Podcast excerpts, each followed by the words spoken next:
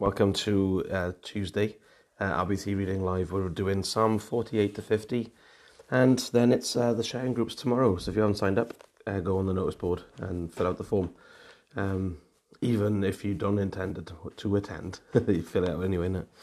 Okay, Psalm 48. Great is the Lord and most worthy of praise in the city of our God, his holy mountain. It is beautiful in its loftiness, the joy of the whole earth.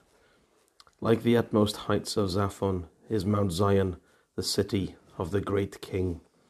God is in her citadels, he has shown himself to be her fortress. When the kings joined forces, when they advanced together, they saw her and were astounded. They fled in terror.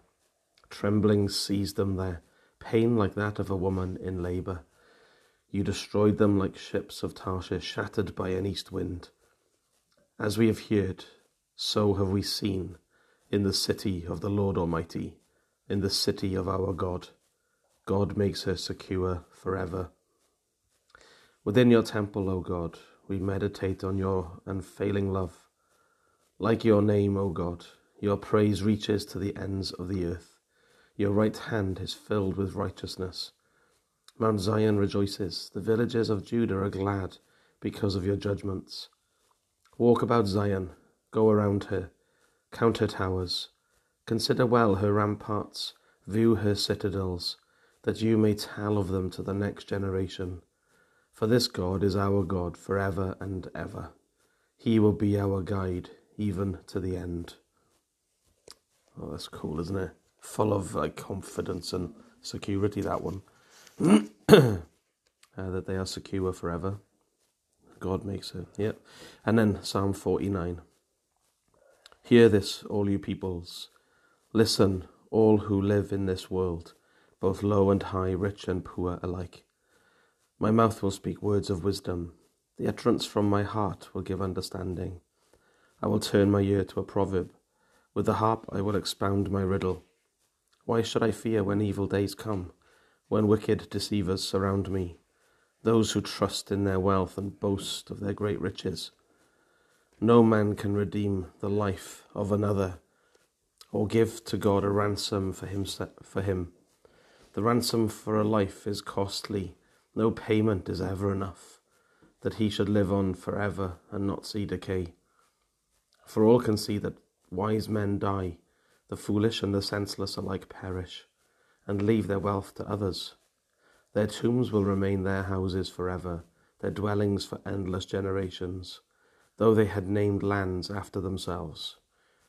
But man, despite his riches, does not endure. He is like the beasts that perish.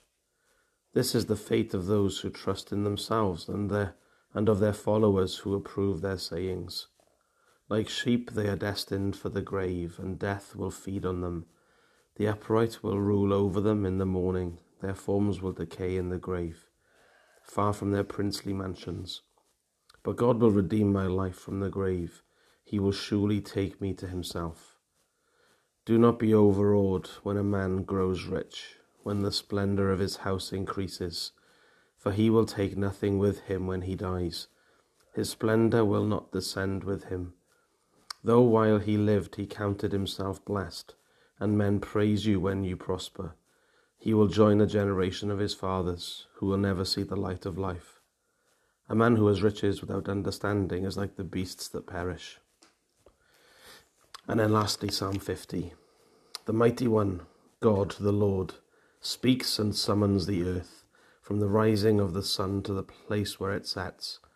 From Zion, perfect in beauty, God shines forth. Our God comes and will not be silent. A fire devours before him, and around him a tempest rages. He summons the heavens above and the earth, that he may judge his people.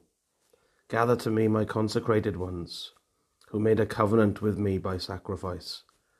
And the heavens proclaim his righteousness, for God himself is judge. Hear, O my people, and I will speak.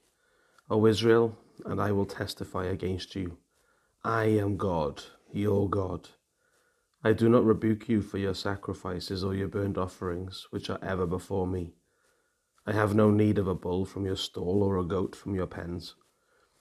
For every animal of the forest is mine, and the cattle on a thousand hills.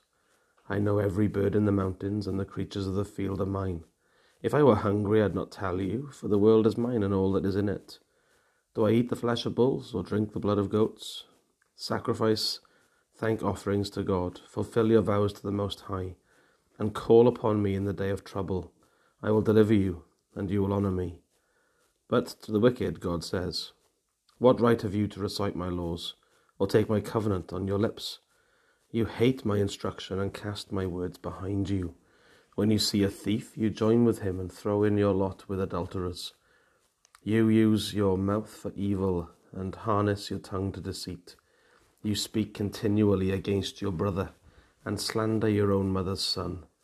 These things you have done, and I kept silent. You thought I was altogether like you, but I will rebuke you and accuse you to your face. Consider this, you who forget God, or I will tear you to pieces with none to rescue. He who sacrifices thank offerings honours me, and he prepares the way so that I may show him the salvation of God. cool, there we are, that's Psalm 50. Um, the thank offering comes up twice there, doesn't it? Um, yeah, but the root, the root of our sin, isn't it, and rebellion, is unthankfulness. It says that in Romans 1, doesn't it, about Adam and Eve? And um, it, it says, yeah, that it began with, first of all, unthankfulness. Um, yeah, so try today to find find things that, um, that yeah, that are praiseworthy and thank, that will make you thank God uh, for what He has done for you today. Um, yeah, have a great day today. Um, all the best um, in all the callings that the Lord is now sending you. Um, yeah, and uh, yeah, Lord willing, I'll see you tomorrow for our RBT sharing groups. Awesome. Take care now. God bless you. Bye bye.